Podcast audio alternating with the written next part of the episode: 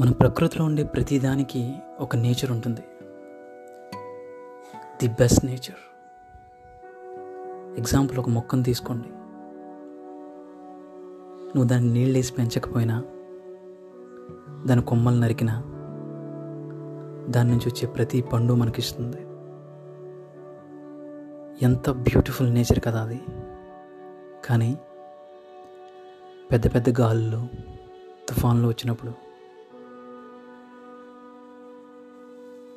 చెట్టు కొమ్మలన్నీ విరిగిపోయి, ఆకులన్నీ రాలిపోయి, చెట్టు తన స్వభావాన్ని కోల్పోతుంది.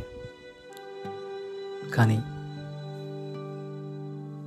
కొన్ని రోజుల తర్వాతే అది మళ్ళీ చిగురించడం మొదలు పెడుతుంది, చాలా గ్రీనిష్గా, ఇంతకు ముందులా.